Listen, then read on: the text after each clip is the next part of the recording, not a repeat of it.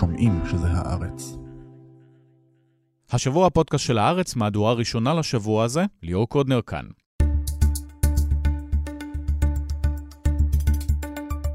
אחרי ששיחת הטלפון הקודמת ביניהם הסתיימה בטריקה, נשיא ארצות הברית ג'ו ביידן הרים טלפון לראש הממשלה בנימין נתניהו.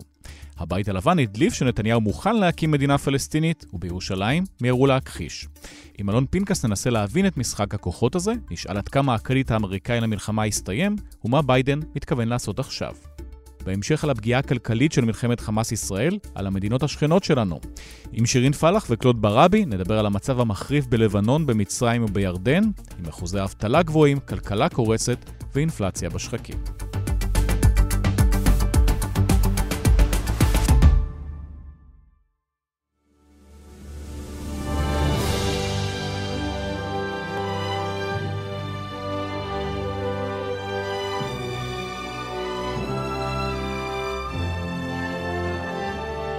אחרי הפסקה של חודש, שיחת טלפון הראשונה בין נשיא ארצות הברית ג'ו ביידן לראש הממשלה בנימין נתניהו.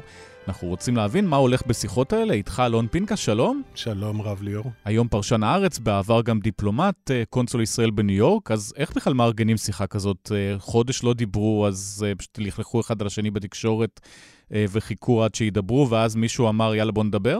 כן. כן, זאת הדרך. כמובן שיש מתודה אה, אה, טכנית של איך לעשות את זה. אה, מעבירים מסר, יכול להיות דרך שר, יכול להיות אה, רון דרמר, יכול להיות שגרירות בארצות הברית, יכול להיות השגריר האמריקאי כאן. זאת אומרת, זה בא מהצד האמריקאי, האמריקאים לא, רוצים, לא, ביידן להיות... רוצה לדבר? לא, אני, אני לא יודע מי יזם את השיחה הזו. אה, אני מזכיר לך, למאזינות ולמאזינים, ליאור, שתשעה חודשים מר נתניהו, מ-4 בינואר 2023, כשהוא הכריז על ההפיכה המשטרית, או הרפורמה המשפטית, איך שנקרא לזה, אה, הוא לא הוזמן לבית הלבן, ועברו חודשים ארוכים שהם לא דיברו ביניהם. אה, למרות ניסיונות של מר נתניהו להגיע לזה. ואז אנחנו מגיעים לשבעה באוקטובר, ואז מר נתניהו מתהדר ומתפאר בזה שהם מדברים אה, פעם ביומיים, ופתאום מישהו שם לב שהם כבר הרבה זמן לא מדברים. 14 יום נהיים 20 ימים, שנהיים 28 ימים, וביום ה-28, כשזה כבר יוצא החוצה, יש שיחה. אני לא יודע מי יזם אותה. בהחלט יכול להיות שביידן יזם אותה כדי להוריד מעליו את הלא דיבר ולא דיבר ולא דיבר. אגב, עוד קודם לכן, אחת ההדלפות של השיחה הקודמת הסתיימה פשוט בטריקת טלפון, שביידן התעצבן וטרק אחרי 20 דקות. ביידן אמר, על פי אה, הדלפה מהבית הלבן, אה, This conversation is over. ושם את השופרת. באנגלית אמריקאית, למי שיודע, This conversation is over, זה לא בא משום שהיה להם חילוקי דעות על המזרח, המזרח התיכון וארכיטקטורת הביטחון שלו. אה, שם לא זה היה הוויכוח. כנראה שמר נתניהו או דיבר בצורה שלא מצאה חן בעיני ביידן, או המשיך בקו הסרבני שלו בעיני ביידן, אני לא נכנס לשאלה אם נתניהו צודק או טועה, אה, וביידן חטף עצבים. תזכור שביידן לא יושב לבד בשיחות האלה. אה, בדרך כלל לצידו יושב פיזית, לא רק, לא על הקו, פיזית יושב היועץ לביטחון לאומי, ג'ייק סליבן. אם לא הוא, אז סגנו, ג'ון פיינר. אם לא שניהם, אז אולי מזכיר המדינה, ואם לא שניהם, אז אולי ראש הסגל הבית הלבן. כלומר, ביידן עשה פה הצגה שלמה, אה, שלא רק מוקלטת, אלא גם אה, ויזואלית רואים אותה. גם הכינו את השיחה הזאת מראש, זאת זה לא שזה בא יאללה נכון. בבאללה, אלא מראש כל אחד מהצדדים בא, יודע מה האג'נדה, מה הולכים להגיד, נכון. יודע מה הצד השני יגיב, אז נכון. מה ההפתעה? אין הפתעה. ההפתעה יכולה להיות במוזיקה, כלומר בטונים, כלומר בניסוחים. אה, ויכולה להיות, אה, אה, אתה יודע, שביידן אומר למר נתניהו, תראה, אני כבר שלושה חודשים מבקש לקבל ממך מחשבות, רעיונות, על מה שנקרא היום שאחרי בעזה, ועכשיו אני גם מבקש רעיונות על, על המזרח התיכון ביום שאחרי, בעקבות הביקור של מזכיר המדינה בלינקן בסעודיה, בקטר, בבחריין, באמירויות. נעלמת לי לשלושה שבועות, סירבת לענות, הבנתי שנדחו דיונים בקבינט אצלכם. נאמר לי שכמה מהאנשים, למשל, לוטננט ג'נרל ריזרבד, גדי איזנקוט, דעתו אינה נוחה מזה שיש סירוב לדבר. אפילו שר הביטחון שלך, גלנט, כבר מבקר. אני רוצה עכשיו לדעת, לא מה לא. לא אני התרגלתי שאתה מסביר לי למה לא. מה לא טוב בהצעות שלנו, מה... אנחנו בצורה דיסקרטית ביקשנו לשמוע ממך מה כן. יכול להיות שאתה צודק ואנחנו טועים. תגיד מה כן. אמרת דיסקרטית, וזה לא באמת דיסקרטית, כי מיד אחרי זה יש הדלפות. אה, שים לב, שים לב ל, ל... קודם כל, האמריקאים אה, אה, לא תמימים ולא זכים ולא צדיקים. גם הם יודעים להדליף. שנית, שים לב, יש להם ניסיון רע עם נתניהו. תמיד ההדלפות שלהם באות אחרי שיש דיווח מגורם מדיני בכיר בישראל, שזה ראש הממשלה על פי רוב, או לשכת ראש הממשלה, או סביבת ראש הממשלה, כל הביטויים הנרדפים בעברית אה, זה. הפעם אמרו, אגב, רק בישראל שהשיחה הייתה טובה, זה הדבר היחיד. נכון. ואז בשישי בערב, נכון. כשיודעים שיש שבת ונתניהו לא יכול כל כך לדבר, יש הדלפה מהצד אה, האמריקאי שאומרת, כן. דיברנו על מדינה פלסטינית, ואז יש איזו הקלטה של אה, ביידן, בוא נשמע אותה.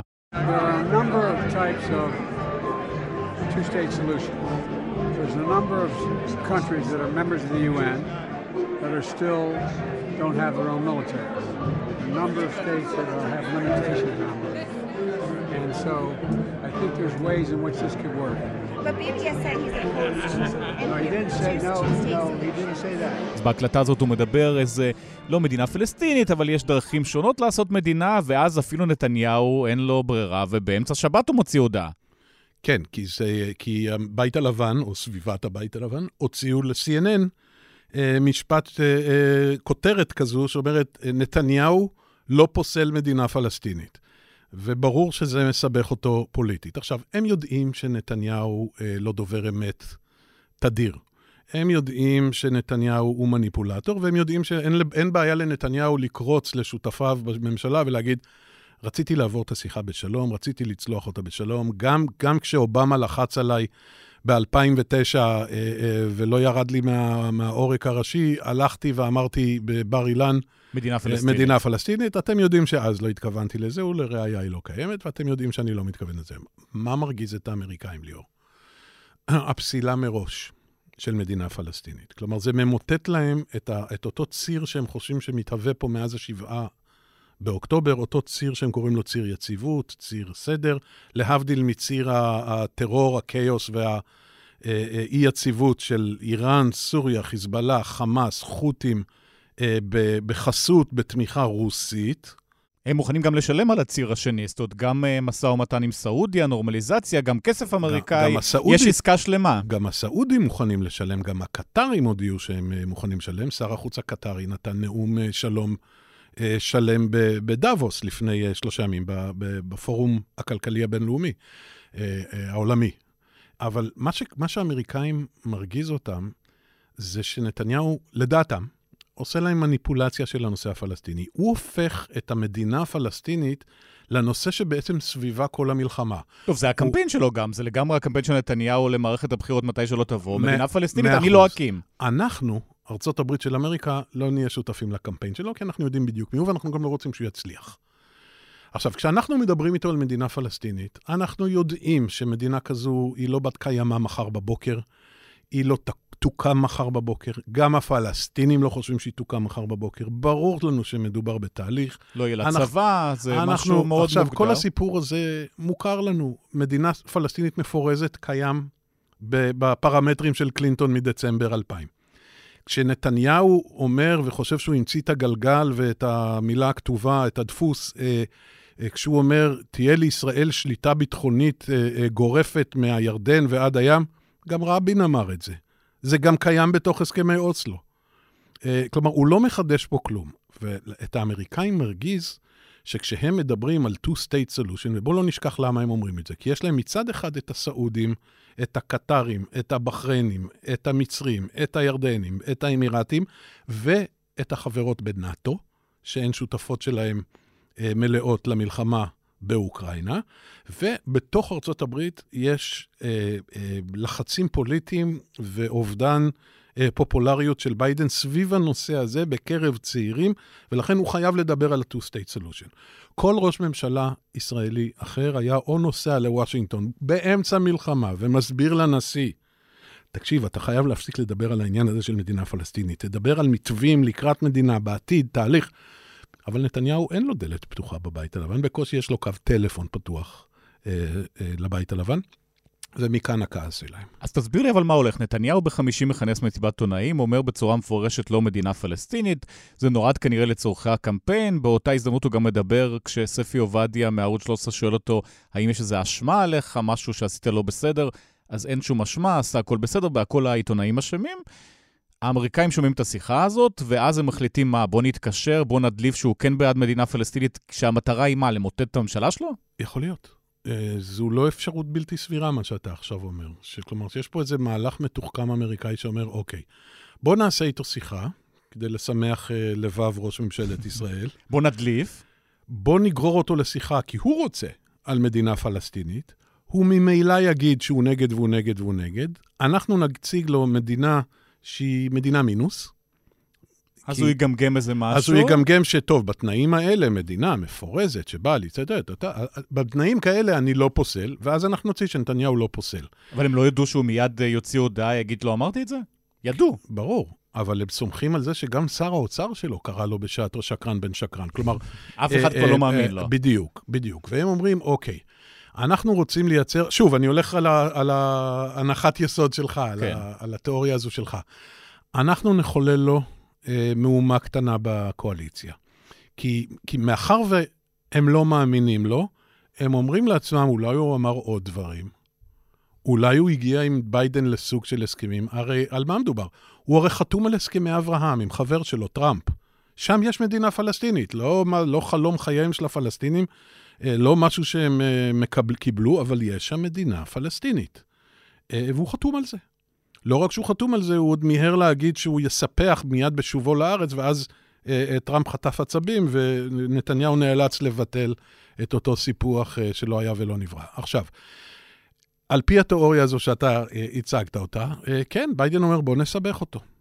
אפשרות שנייה היא שביידן פשוט עצבני. אני אומר שוב, אמרתי את זה לפני שתי דקות, זה נורא חשוב להדגיש את זה. האמריקאים כועסים כי נתניהו מציג את המדינה הפלסטינית כאילו זה עניין של מחר בבוקר, שכופים על ישראל מדינה פלסטינית. עכשיו, האמריקאים לא תמימים, לא עד כדי כך תמימים. הם יודעים שהסנטימנט הישראלי כרגע, גם בקרב מי שהאמין אה, ברעיון או מתווה שתי המדינות, הוא שזה לא ריאלי, זה לא, זה לא רציני. מיקי זוהר גם אמר בצורה מפורשת בסוף שבוע, דם אחינו צועק מהאדמה, זה יהיה פרס לטרור, הפלסטינים עשו את אירועי 7 באוקטובר, ניתן להם עכשיו מדינה אני, כפרס. אני מודה בענווה שאני אה, לא עוקב אחרי ההתבטאויות של אה, מר מיקי זוהר. אה, אני אבל סומך עליך. אז הוא אמר... שזה מה שהוא אמר. לא, אבל לא חשוב, אבל עזוב, לא אליו התכוונתי. זה הסנטימנט, אבל. זה הסנטימנט. הסנטימנט, ואגב, הוא סנטימנט טבעי ואנושי. להניח שאחרי הזוועות של השבעה באוקטובר, מדינה פלסטינית שתקום בעוד שבוע, יהיו בה שבעה מקרים של שבעה באוקטובר לאורך גבול הרבה יותר ארוך מאשר אה, אה, מול נחל עוז ובארי ו... אוקיי. אבל לא לזה מתכוונים האמריקאים. הם אומרים, הרי אתם 40, 50, 60 שנים מדברים על שלום אזורי. הנה באה סעודיה, בא מוחמד בן סלמן, אומר למזכיר המדינה בלינקן, בא מוחמד בן זייד, אומר לבלינקן, בא אה, אה, שייח' תמים מתני, האמיר של, של אה, קטר, אומר לבלינקן, נורמליזציה עם ישראל, יחסים פתוחים בתמורה לתהליך מדיני שסופו מדינה פלסטינית. לא מחר, סופו. ואתה, מנצל את זה בציניות, גורם לנו להיראות רע בעיני השותפות שלנו במפרץ, שאגב, הן שותפות שלנו ביחס לאיראן, לא ביחס לנושא הפלסטיני. בואו לא נשכח, מר נתניהו, מאיפה מתחיל צורת החשיבה שלך. במקביל לזה, אתה בעצם אה, אה, מסבך אותנו במזרח התיכון עם המשחק ספנות הזה, על סף ההסלמה עם חיזבאללה ובאופן עקיף איראן. אה, שמע, זה נמאס להם. זה פשוט נמאס להם. אז, אז זאת, זאת הצורה השנייה. כלומר, הדרך השנייה להסתכל על זה. אין פה איזה תרגיל פוליטי מחוכם, איזה, אתה יודע, תעלול פוליטי כזה של בואו נעשה לו אי סדר בקואליציה ונעשה את זה בשבת, שהחברים הדתיים שלו, אה, אה, שזה יחלחל ו... ו, ו ויצא מכלל פרופורציה של מה בדיוק נאמר, וכולם יתחילו להתבשל במרינדה של עצמם. האפשרות השנייה, שהוא פשוט חטף אה, ג'ננה, בעברית יפה. בהקשר הזה, גם uh, תומאס פרידמן בניו יורק טיימס, שידוע מאוד מקורב לביידן, בסוף השבוע כותב ממש בתחילת המאמר שלו, שביידן מנהל בעצם קמפיין ומאבק בשתי זירות, אחת מול טראמפ, שנייה מול נתניהו. כן. אמ, אני כתבתי את זה בעיתון הידוע כהארץ. אותו דבר. אותו הוא דבר. לקח ממך את הרעיון. הוא- לא- קודם כל, אנחנו חברים ואנחנו מדברים. חלילה, הוא לא לקח... הארץ הוא. לא- הוא קורא- והוא קורא הארץ, והוא גם מתפרסם בהארץ. אז נכון. כלומר, יש לו... אה, לא, לא, אני צוחק, הסיפור הוא לא אני ולא אז זה פרידמן. בעצם שתי זירות אה, מבחינת כן, ביידן? כן. תראה, אני אגיד לך את זה בצורה בוטה, ובשביל זה אנחנו התכנסנו פה לפודקאסט, לא בשביל אה, ללכת על ביצים.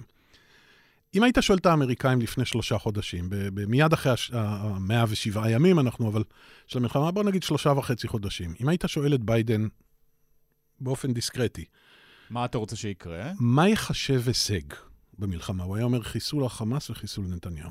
עכשיו, ביידן מוצא את עצמו 107 ימים אחר כך. גם החמאס איתנו וגם נתניהו איתנו. הוצאת לי את המילים מהפה. ואז מה? ואז הוא חוטף עצבים ועושה את השיחה שלכבודה התכנסנו. תראה, מרגיז אותם ש, אה, שסעודיה וקטר ובחריין ו- מציעות משהו שאנחנו אה, אה, עשורים מבקשים, יש צ'ק כמעט ואנחנו, פתוח מצידן. ואנחנו לא מוכנים להקשיב לזה, כשדרך אגב, הכסף של החברים הסעודים והחברים הקטרים והחברים האמירתים, הוא הכסף ההכרחי ל... ל את, את עזה אי אפשר לשקם. את עזה צריך לבנות מחדש. כל מי שראה תמונות לוויין של עזה יודע שלא קורה, שזה לא מספיק טכנאי מזגנים ומנעולן בשביל לתקן את מה שקרה שם. וזה הרבה כסף, והרבה וזה- כסף קטרי, אולי אמריקאי, זה מיליארדים, וסעודי. זה מיליארדים. ובתמורה לזה הסעודים מבקשים לא רק מדינה פלסטינית, הם מבקשים ברית עם ארצות הברית. אותה עסקה סעודית שלפני השבעה באוקטובר, אני הייתי מהספקנים לגבי תקפותה, אבל זה בכלל לא רלוונטי כרגע, היא עכשיו הרבה יותר רלוונטית משום, ש, אה, משום שמה שקרה, ומשום המעורבות, המשקל הסגולי או המרכזיות של איראן בתוך התהליך, כי זה גם החות'ים וגם חיזבאללה וגם חמאס וגם, וגם באידליב וגם ב- בארביל, בעיראק, אידליב בסוריה. האמריקאים אומרים, עכשיו זה קריטי בשבילנו, והסעודים והקטרים והאמירתים אומרים, וואו, 7 באוקטובר יכול היה לקרות גם לנו. למעשה זה כמעט קרה לנו כשהפציצו לנו את הטרמינל אה, אה, של הרמקו ב- בינואר 19. ואז כשבאנו לבקש עזרה מארצות הברית, אה, אה, טראמפ נפנף אותנו ואמר, תגנו על עצמכם, את- אנחנו נותנים לכם מטוסים וזה, שהוא חצי צדק, אבל, אבל זה לא משנה, זה טראומה בשבילם. ואז הם אומרים לאמריקאים, ברית, ברית הגנה. אומרים האמריקאים, ומה עם ישראל? הם אומרים נורמליזציה מחר בבוקר. אומרים האמריקאים בלי תנאים? אומרים, לא, בטח עם תנאים. מדינה פלסטינית. מחר בבוקר הסעודים אומרים, לא, אנחנו יודעים שזה תהליך, אין, אין, אין בעיה. אבל אנחנו לא נשקיע בעזה כדי לראות אותה מתפוצצת עוד פעם. Uh, the president also discussed his vision for a more durable peace and security for Israel, fully integrated within the region, and a two state solution uh, with Israel's security guaranteed. אז מעבר לשיחות האלה שאולי יהיו עוד, אולי עכשיו הפוך, אה, חודשיים הם לא ידברו עוד פעם, אז מה ביידן יכול לעשות? מה כלי הנשק שלו? יש לו אותם 14 מיליארד שלא מגיעים, העזרה זה לא לישראל. באשמתו, זה לא לא באשמתו. כי הרפובליקאים וגם הדמוקרטים עושים נכון, בעיות. נכון. יש גם את עניין החימושים שבישראל התחילו לדבר על זה, שפשוט יכול תראה. לא להזרים, וגם את uh, מצב בלבנון, שלפי הדיווחים ישראל אמרה, יש לכם עד סוף החודש לפתור את זה, אחרת תהיה עוד מלחמה. אז בוא, אה, נניח, ליאור, אה, שג'וזף רובינט ביידן הוא אחד המאזינים של הפודקאסט של ליאור ועכשיו. נחלק לו עצות. ועכשיו אה, ניתן לו, לא עצות, אני אציג לו את התפריט. מה אתה יכול לעשות כדי לשנות את המציאות הזו? הדבר הראשון שאני יכול לעשות זה לתת נאום מהבית הלבן, אה, שבו אני מאשים את נתניהו. My friend בנג'מין נתניהו. לא, לא, לא. My friend the state of Israel. ונתניהו is not a friend. לא. אוקיי. ישראל היא בעלת ברית, נתניהו איננו בעל ברית. אני מסתכל על המזרח התיכון, אני מסתכל על הציר שנוצר, אני ביידן, אני הנשיא, אני מסתכל על הציר שנוצר, אני מסתכל על הזוועות של השבעה באוקטובר, אה, ואני רואה שבעלת הברית הכי גדולה שלנו היא בעצם הסרבנית הכי גדולה לקיום הציר הזה. מה זה ייתן? אבל זה רק יחזק את הממשלה של נתניהו. לא, לא. אולי גנץ יגיד ביי, אבל uh, בן גביר וסמוטריץ' אה, שם בפנים. אני לא בטוח. אנחנו נכנסים לספקולציה פוליטית, בהחלט יכול להיות שאתה צודק, ליאור, אבל זה חלק לא. מהשיקולים האמריקאים, אני מניח. נכון. תראה, הם, הם, הם עושים דבר והיפוכו, הם רוצים להפיל את נתניהו ו- ו- ולוחצים על גנץ ואייזנקוט להישאר בממשלה. נכון, כלומר, אתה לא, נכון, קשה נכון. ליישב את זה. אבל אפשרות אחת היא לתת נאום ולהגיד, חברים, את הרקורד שלי בתמיכה בישראל, אתם מכירים, אי אפשר לקחת את זה באתי לפה, התייצבתי, באתי, דיברתי עם המשפחות 14 של החטופים. התחייבתי ל-14.3 מיליארד. שלחתי שתי נושאות מטוסים, או כוח משימה של נושאת מטוסים. הטלתי וטו באו"ם, איימתי על כל העולם. אני משלם מחיר פוליטי פנימי, אני גם משלם מחיר בינלאומי. פוטין לועג לי, החברים בנאט"ו שואלים האם עדיין אכפת לי מאוקראינה. החברים ביפן ובקוריאה הדרומית שואלים אם אני מודע להצהרות המתלהמות והלוחמניות שיוצאות מפיונג יאנג. החברים בטיוואן שואלים אם אני עדיין מחויב להגן עליהם. ואתם באים ומבלבלים לי את המוח על uh, כן ח'אן יונס, כן אוגדה 36, מדינה פלסטינית, תרדו לי מהחיים. זה בלי אני... שהזכרת את החות'ים בכלל גם. זה בלי שהזכרתי את החות'ים בכלל. אז אפשרות אחת היא לשאת נאום. אפשרות שנייה היא לא, לא רק לא להתנגד, לא רק לא להימנע, אלא אולי לתמוך בהצעה של מועצת הביטחון להפסקת אש מלאה. עד עכשיו האמריקאים נמנעו מלבקש, אה, מלתבוע מישראל הפסקת אש, גם כשלויד אוסטין, מזכיר ההגנה, היה פה ודיבר על, על כך שהמהלך הצבאי מיצה את עצמו במתכונת ובהיקפים שהוא היה. גם אז הוא אמר, אני לא דורש מישראל הפסקת אש. ישראל אבל כן הקשיבה, עברה לשלב השלישי בלחימה, למרות שלא אמרו את זה לאזרחים הישראלים, אבל הלחימה בעזה הרבה פחות עוצמתית, הרבה פחות אזרחים עזתים נפגעים. משום שצה"ל הגיע למסקנה שמעט מאוד מושג במה שקרה, והאמריקאים תחת... uh, השפעת תחקיר של הניו יורק טיימס, שזועק להם על הבוקר, שישראל מטילה פצצות של 900 קילו, פצצות, מה שנקרא פצצות טיפשות. לא מוכוונות, פשוט 900 קילו, והדליפו גם שרק אולי 20% מהחמאסניקים נהרגו במהלך נכון. הלחימה. ואלה נתונים שאמריקאים חולקים עם ישראל. כלומר, במוסד מול מוסד, אה, אה, צבא מול צבא, מזכיר לך שגנרלים אמריקאים באים הנה, ובלינקן מצויד בחומר מודיעיני, יושב בישיבות קבינט מלחמה וכן הלאה. אז האפשרות השנייה היא לא להתנגד להפסקת אש. זה, זה די דרמטי. הדבר השלישי שהוא יכול לעשות אה, זה לעודד עוד סנטורים מעבר ל-18 שחתמו, אה, להטיל על ישראל סייגים ותנאים על אספקת נשק, כדי לראות שהוא קונסיסטנטי או עולה בקנה אחד או מתיישב, או המינוח המשפטי, היא לא רק עם החוק הבינלאומי, אלא גם עם החוק האמריקאי. כי בהסכמים של ארה"ב עם ישראל כבר יש את הסעיף שהשימוש בפלטפורמת לחימה ו/או בתחמושות חייב להיות אה, אה, תואם לחוק האמריקאי. עכשיו אנחנו מוסיפים לזה עוד נדבך, המש... החוק הבינלאומי.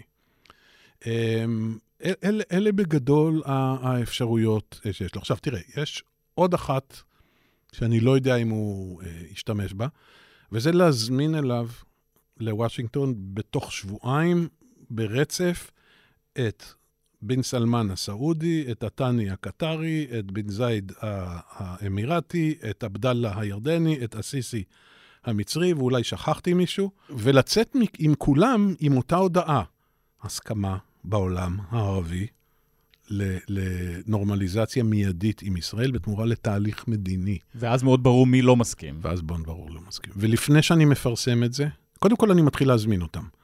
אז uh, uh, הארץ, והניו יורק טיימס, ו-MSNBC ו-CNN ו- וכל אחד אחר, שמים לב שמשהו קורה פה. כלומר, מגיע אחד, אוקיי, מגיע שני, אתם אומרים, מעניין, מגיע שלישי, אתה אומר, אוקיי, פה אני כבר חייב לחבר את הנקודות במרחב, ופתאום אני מקבל תמונה שהמזרח התיכון מתארח uh, בבית הלבן. ואז, בעקבות הסיכומים האלה, ביידן שולח uh, uh, נייר של חמש נקודות שסוכמו לנתניהו ואומר, אתה חותם למטה? כי אם אתה לא חותם למטה, אני מקבל, אתה ראש ממשלה נבחר. אם אתה לא חותם למטה, אז אני הולך להודיע שאתה לא חותם למטה. והתחזית שלך, מה התסריט הסביר? אני חושב שהאחרון. הוא מה שיקרה. אני לא יודע להגיד לך שהוא יזמין את כל אה, חמשת הששת... אפשר גם לעשות שיחות טלפון, אפשר גם טלפון, אפשר שלושה, בדיוק ככה. אפשר שלושה מתוך השישה, אפשר שניים, אפשר אחד שיאסוף, אפשר שהם ייפגשו, ואז אה, מזכיר המדינה ייסע, ואז יחזור. אבל יש... ברור שהקרדיט האמריקאי למלחמה נגמר, זהו? לא, הוא לא נגמר ב... בכמה מימדים. תראה, אם מחר יש את, אה, אה, דרישה של מלזיה, או אני לא יודע של מי, סתם מדינה שרירותית שאני... אה, להפסקת אש, האמריקאים יטילו וטו. אמ, אם מחר אה, יוגש עוד מכתב של אה, סנטורים או חברי בית נבחרים שאומר להגביל את הסיוע הצבאי או, או להטיל עליו תנאים וסייגים, הממשל לא, לא יסכים.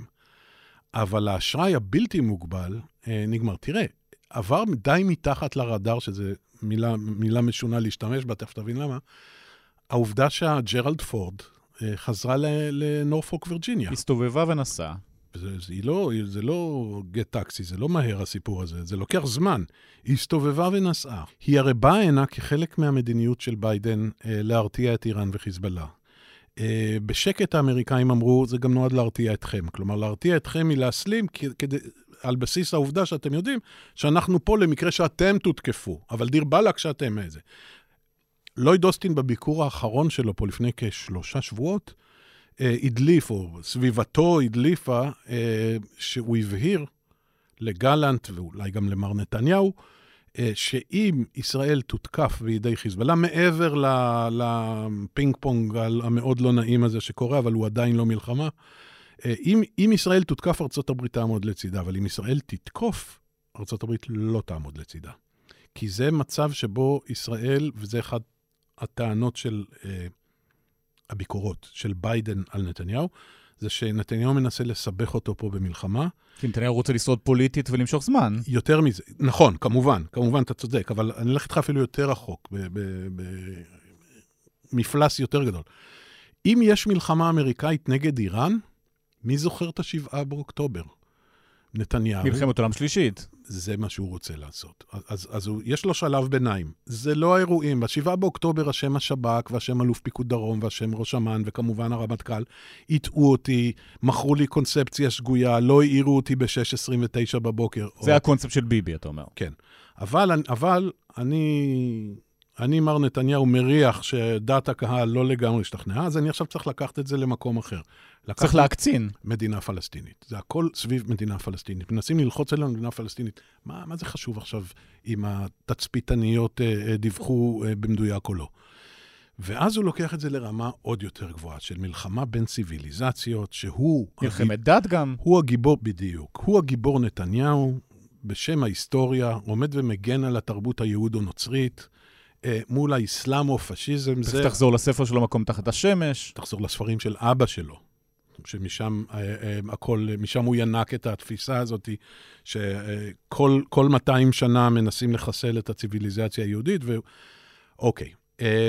האמריקאים לא משתתפים במשחק הקצת נרקיסיסטי ומגלומני הזה. וכן, זה מרגיז אותם. אלון פינקס, תודה רבה. תודה לך, ליאור.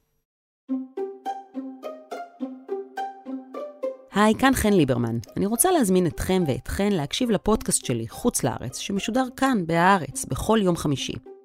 בכל שבוע אנחנו צוללים לנושאים מעניינים מרחבי העולם, מנסים להבין דברים לעומק. איזה תהליכים עולמיים משפיעים על הלחימה בעזה, למשל, וגם מה בדיוק הקטע הזה של החות'ים. אנחנו גם מדברים על הפרויקטים השאפתניים של סין, על הכוחות האפלים ברוסיה שמאגפים את פוטין מימין, ואפילו על הסיבות לכך שאם נולדתם בשנות ה-80 וה-90, סביר להניח שאין לכם מספיק כסף.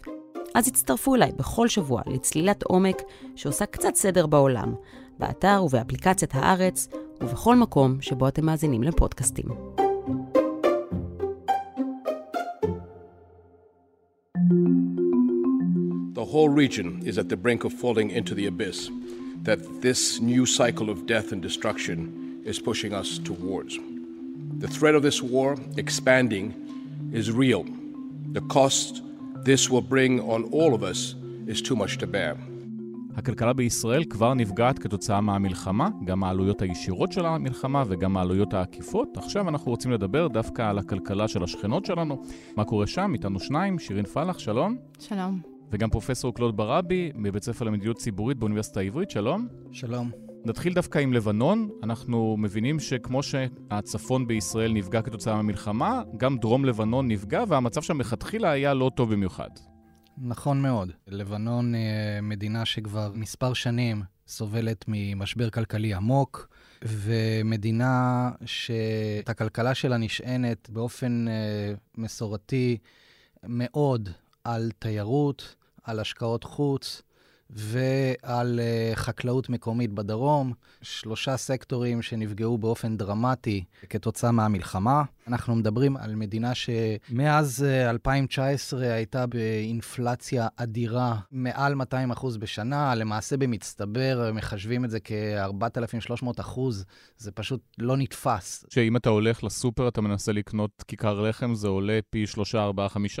אפילו הרבה יותר. למעשה, בטווח הזמן הזה, אם ניקח מ-2019 עד היום, ערך המטבע הלבנוני ירד ב-98 אחוזים. זה אומר שאם היה לך דולר אחד, נשאר לך שני סנט ממנו במטבע הלבנוני. וזה המצב עוד לפני המלחמה, יחד עם uh, אחד וחצי מיליון פליטים סורים שנמצאים שם. למעשה, לבנון היא המדינה עם הכי הרבה פליטים פר קפיטה, פר נפש. זאת אומרת, עוד לפני זה יש את הפליטים הפלסטינים, אחר כך הגיעו הפליטים מהמלחמה בסוריה. נכון, נכון. עם כל זה, אנחנו נמצאים גם במצב של uh, משבר uh, שלטוני.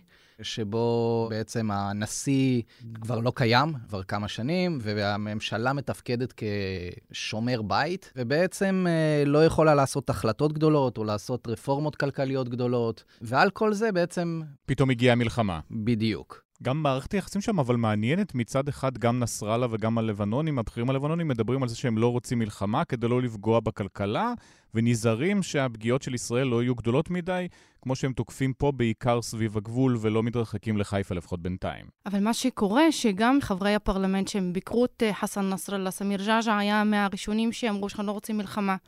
נסראללה עושה מה, ש... מה שרוצה. בסופו של דבר, צריך לזכור שהוא זרוע של איראן, והוא עושה מה שאיראן אה, אומרת ומבקשת ממנו לעשות. ואנחנו רואים שבסופו של דבר המתח הזה ממשיך להתקיים, והמלחמה בצפון היא מורגשת למי שגר שם. 64 אלף איש פונו. גם בדרום לבנון. אז יש מלחמה, היא בינתיים על אש קטנה, ונחכה לראות איזה התפתחות תהיה.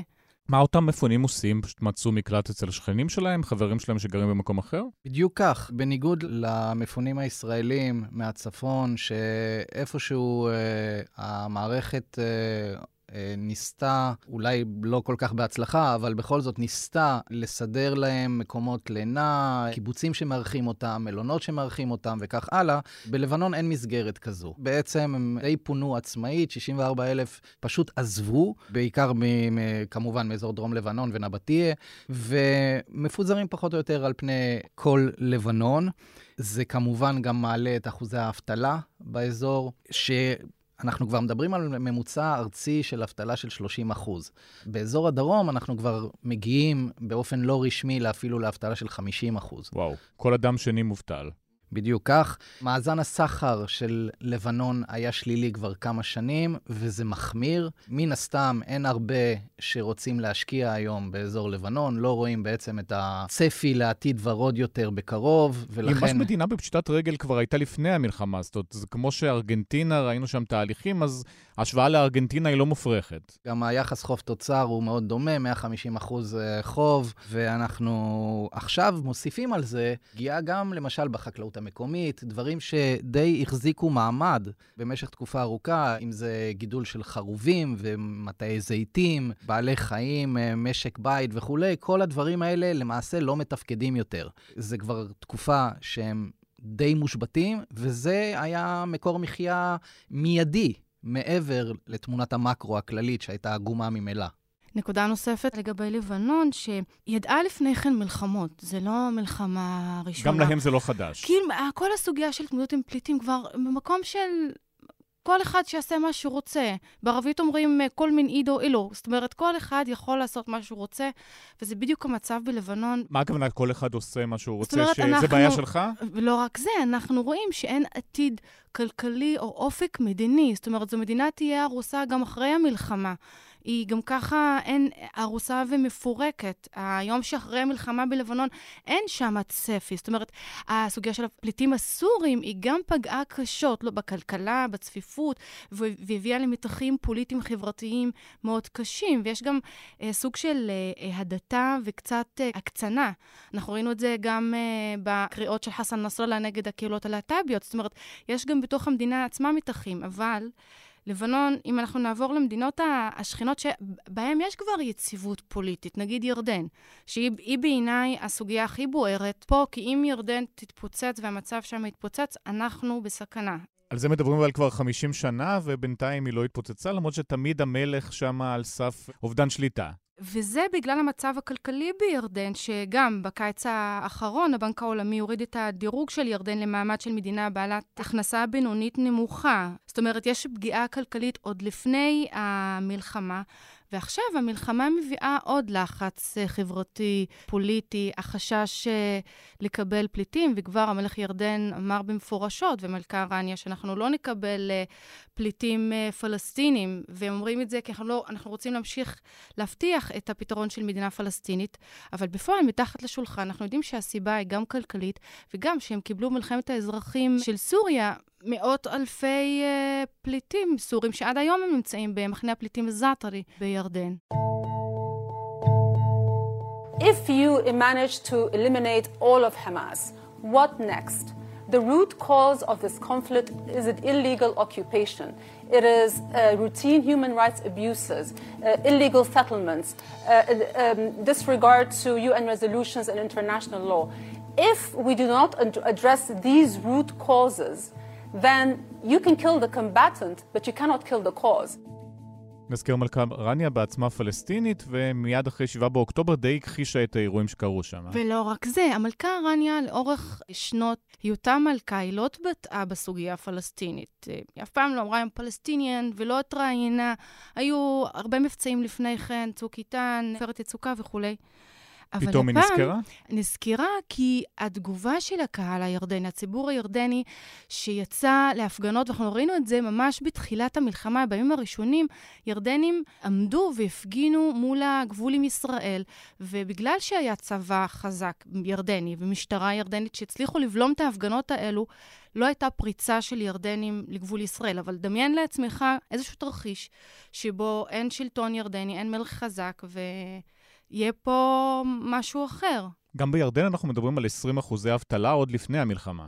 אנחנו מדברים על אבטלה יחסית גבוהה, ויחד עם זאת, כשאנחנו מדברים על ירדן, אני מסכים לגמרי עם מה שנאמר, שבעצם החשש לפגיעה ביציבות השלטונית הוא החשש העיקרי. מבחינה כלכלית, מבין השכנות, ירדן הייתה במצב הייתי אומר, הכי סביר, למרות ששוב, גם בירדן 10% מהתוצר זה תיירות, והתיירות נפגעה בצורה דרמטית. אנשים לא נוסעים לפטרה? נ- נכון, אנשים נוסעים הרבה פחות, אם זה לפטרה, לעקבה, או בכלל לירדן, אף אחד לא רוצה לנסוע למדינה שהיא בגבול עם uh, כרגע uh, מדינה, מדינת מלחמה.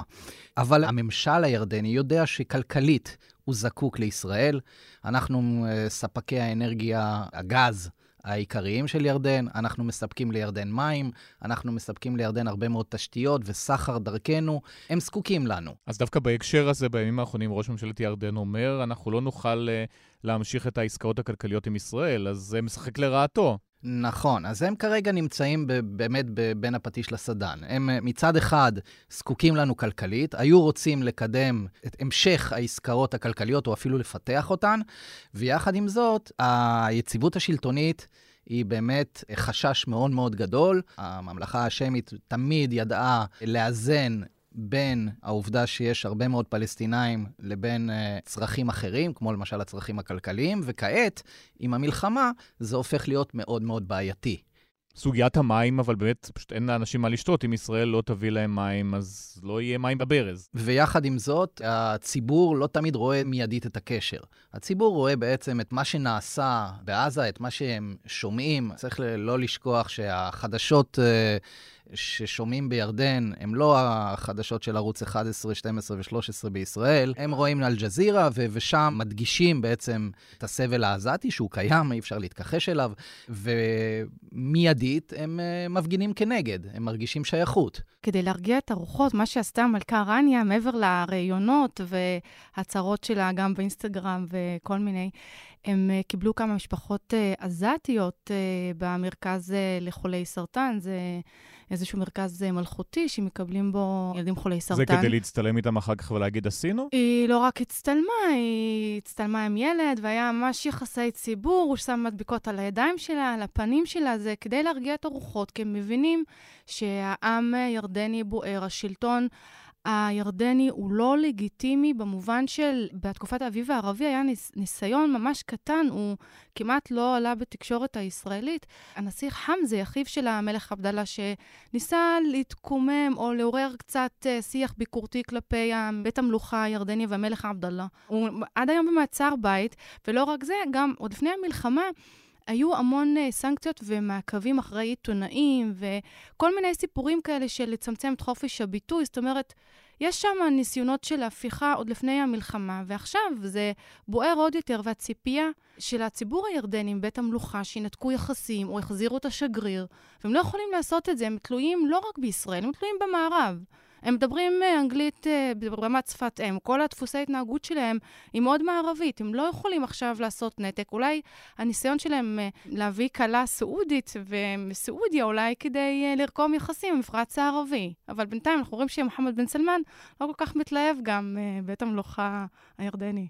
בואו נתקדם מפה גם למצרים. שם הכלכלה יותר יציבה, מדינה גם יותר גדולה, יותר חזקה כלכלית, אבל שם החות'ים עושים בעיות. האמת שגם מצרים פנתה לקרן המטבע לעזרה. זה אומר שהכלכלה המצרית גם היא בבעיה. אנחנו, אמנם לא, זה, זה לא אותם מספרים שראינו בלבנון וכולי, אבל uh, עדיין יש לנו אינפלציה של 30 אחוז, ויש לנו יחס חוב תוצר שעלה מ-80 ל-93 אחוזים רק בשנה האחרונה. כלומר, מצרים סבלה כלכלית uh, מאז המשבר uh, אוקראינה-רוסיה. המלחמה באוקראינה-רוסיה הייתה...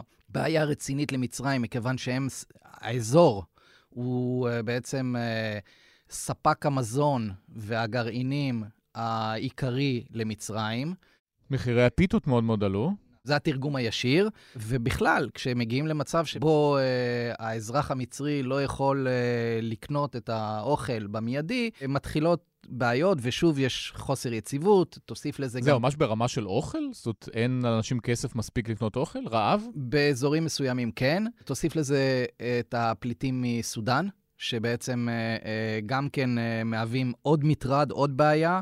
אבטלה לא גבוהה בצורה דרמטית, אבל עדיין 7% אבטלה זה לא מה שהיינו רוצים.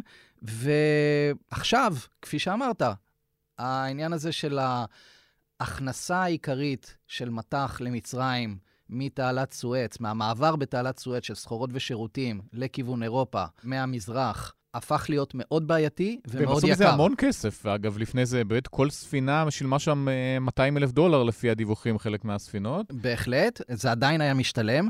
כאילו צריך אה, לעשות את העיקוף סביב אפריקה. זה קיצר את הדרך, זה קיצר את הזמנים, ועדיין היה משתלם, אבל כשעכשיו מוסיפים על זה את מחירי הביטוח, שמאמירים בצורה דרמטית כתוצאה מהאיום החות'י, או ספינות שבכלל מחליטות שהן לא מגיעות ועושות את העיקוף ממילא, או כאלו שחוטפים אותן ו- ו- וכך הלאה, מכיוון שיש להם איזשהו קשר לישראל או אה, לארצות הברית, המעבר הזה הופך להיות מאוד מאוד בעייתי. באותו רגע אנחנו מדברים על פגיעה מאוד רצינית בכלכלה. האמת שאם לרגע נחזור לירדן, ירדן יכולה לצאת מורווחת מכל הבלגן הזה, אם כתוצאה מהמלחמה, איכשהו יצליחו לקדם את המסדרון, אותו מסדרון כלכלי, הודו, מזרח תיכון, אירופה, שאמור לעבור באמירויות, בערב הסעודית, בירדן, בישראל, ודרך הים התיכון, ולעקוף בעצם את המצרי הורמוז מצד אחד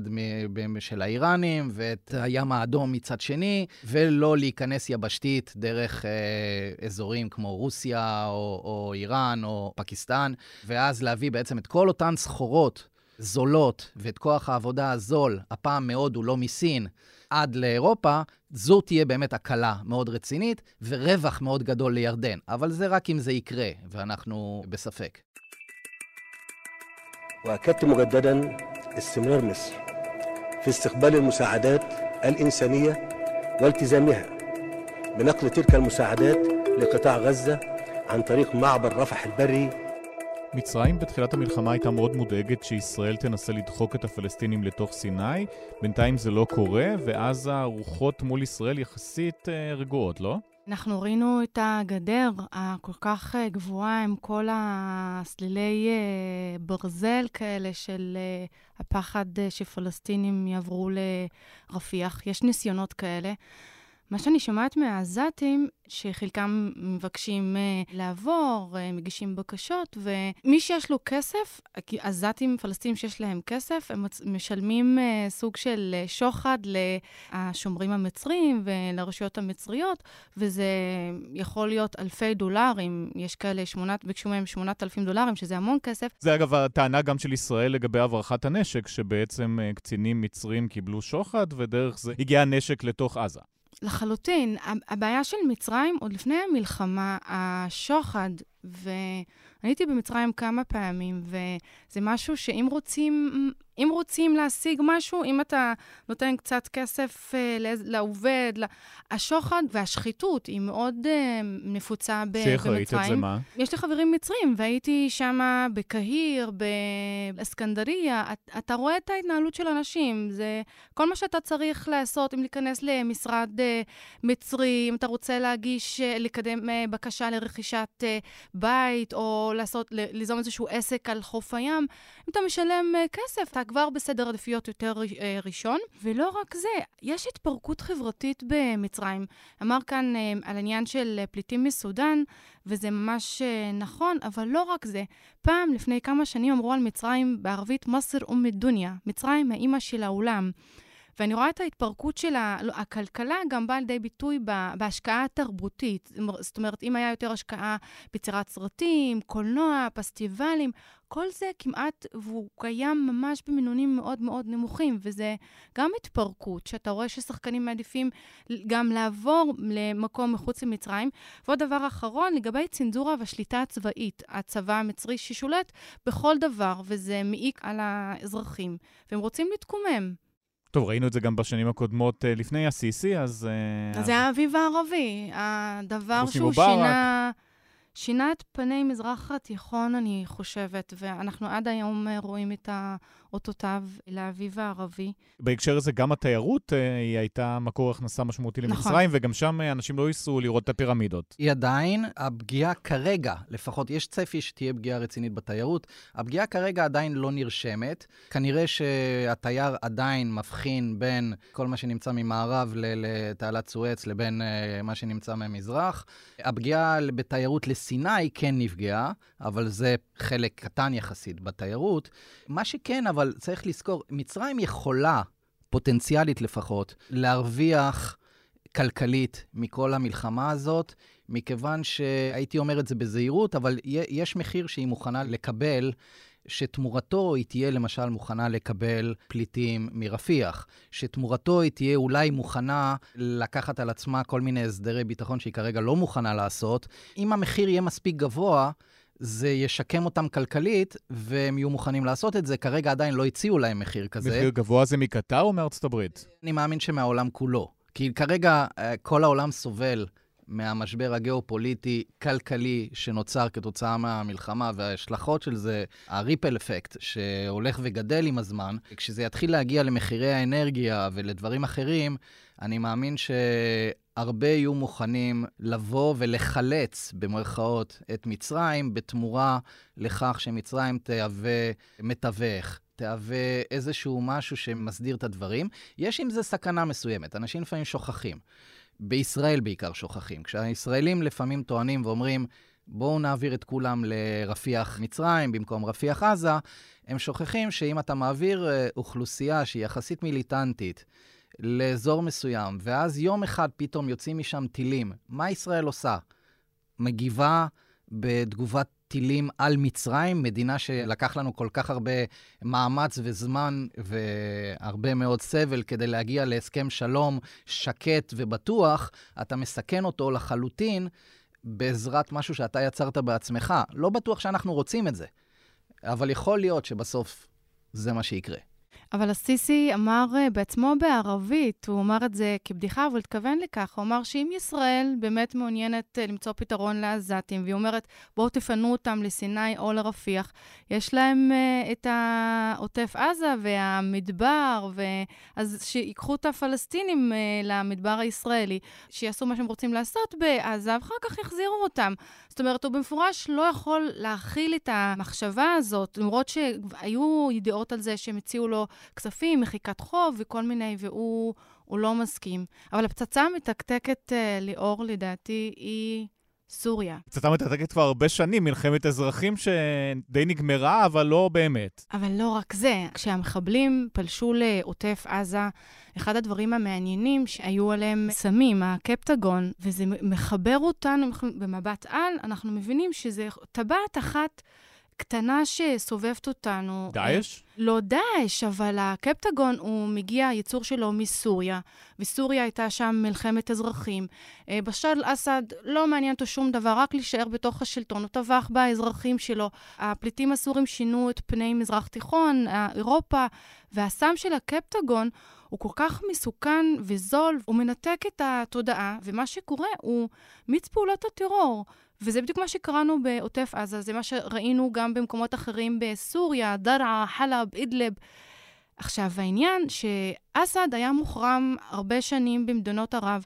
הם החזירו אותו לליגה הערבית בתקווה שיפסיק עם הייצור של הקפטגון והעברתו, הברחתו לירדן, מצרים ומקומות אחרים כמו לחמאס. אנחנו לא יודעים מאיפה קיבלו את זה, אבל סביר להניח שיש פה איזושהי חוליה מתחת שאנחנו לא יודעים אותה בדיוק. הוא אמר, אני ממשיך בשלי. יש לו את התמיכה הרוסית והתמיכה האיראנית, וזה פצצה מתקתקת שאנחנו לא יודעים מה יקרה. הוא עדיין בשלטון, והשיקום של סוריה הוא כל הזמן נדחה ונדחה ונדחה. הפחד והחשש שלי שעזה תהפוך להיות מיני סוריה קטנה, יהיו מיליציות שפשוט יסתובבו שם. ולא רק זה, השיקום, זאת אומרת, כל, כל הזמן אומרים היום שאחרי, היום שאחרי, אבל מי ישקם את עזה? ואם לא תשתקם ותהיה דחייה, אז יש פה ממש פוטנציאל להמשך פעילות טרור. בדיוק בהקשר הזה, בנימין נתניהו מנהל שיחה עם האמירויות, ואומר להם, טוב, אתם תביאו את הכסף, יש לכם מספיק, והם אומרים לו, לא, לא, עד שלא תסיימו פה, לא תהיה מדינה פלסטינית ודברים אחרים, לא יגיע שום כסף. אז המפרציות ואיראן אולי לא נפגעות באופן ישיר, אבל בית, שם נמצא הכסף, והם uh, שחקניות מפתח לסיפור הזה. אין שום צפי כרגע לשיקום עזה. אף מדינה ערבית, לא המפרציות ולא אחרות, לא נתנו מחויבות, בניגוד אגב לסבבים קודמים ולמבצעים קודמים, שבהם היו uh, הבטחות, לא כולם קוימו ולא תמיד הכסף הגיע, או לא, לפחות לא במלואו, אבל היה משהו. הפעם ממש אין. קטר וסעודיה לא קפצו פה. ממש לא, ולהפך. אמרו שבעצם הם לא רואות טעם להשקיע במשהו שיהרס שוב. כלומר, אם אין איזשהו פתרון משלים שמבטיח שלאחר מכן יקרה שם משהו שיחזיק מעמד, וזה יכול להתרגם בהרבה צורות על ידי uh, הרבה אנשים, אבל בסופו של דבר, הם צריכים את ההבטחה, את הביטחון, שאם הם בונים היום מגדל, בניין, משקמים משהו, זה יישאר, וזה לא משהו שייהרס תוך כמה שנים. ולכן, כרגע אני לא רואה צפי של uh, השקעה בעזה, של שיקום של עזה, על ידי כספים. חלק מדברים על שילומים. שאם זה שלנו ושל האמריקאים, שבעצם אה, תרמו להרס בשיקום עזה, אני גם את זה לא רואה קורה. בטח לא מהצד של ישראל, אנחנו גם לא יכולים לעמוד בזה כלכלית, אז זה בטח לא יקרה. האמריקאים אני חושב שמעוניינים להשקיע במקומות אחרים, ויהיה קשה מאוד להביא את הקונגרס ואת הסנאט לאשר הוצאת כספים על שיקום של מקום כמו עזה, לפחות ללא איזשהו הסכם מדיני או משהו כזה. ולכן אני באמת לא רואה פתרון לאזור הזה, לרצועה הזו, שזה בעצם רצועת עזה. בחזרה למפרץ, יש משהו מעניין שגם קורה במלחמה הזאת. אני רואה שסעודיה והאמיריות ודובאי, אבו דאבי, הם רוצים להיות משויכות יותר לאסלאם המתון ביחס לקטאר, שהיא המממנת אה, של חמאס, האחים המוסלמים אה, וזה. ומבחינתם הם רואים בעזה משבר אה, יותר הומניטרי, הם לא רואים בזה איום, זה לא כזה בוער להם. מוחמד בן סלמן ממשיך בפעוליות שלו בפסטיבלים, בכל מיני פעילויות של אה, תיירות. המיריות הם הקימו בית חולים שדה קרוב אה, לרפיח, אבל מעבר לכך הם אה, מחכים, והסוגיה הפלסטינית, בשונה ממה שהיה בשנים קודמות, טרום האביב הערבי שהייתה בסדר עדיפות ראשון, היום אני רואה שבמפרץ הערבי יש דברים אחרים שמעניינים אותם, רוצים לפתח את ריאד, לפתח רפורמות יותר מודרניות בסעודיה, אותו דבר בדובאי, יש תחרות מאוד גדולה על העניינים האלה. ואומרים לפלסטינים, תחכו, אנחנו, כשיגיע הזמן ונראה באמת שאפשר להבטיח שגם קטאר היא שחקן מאוד ראשי, כי אם...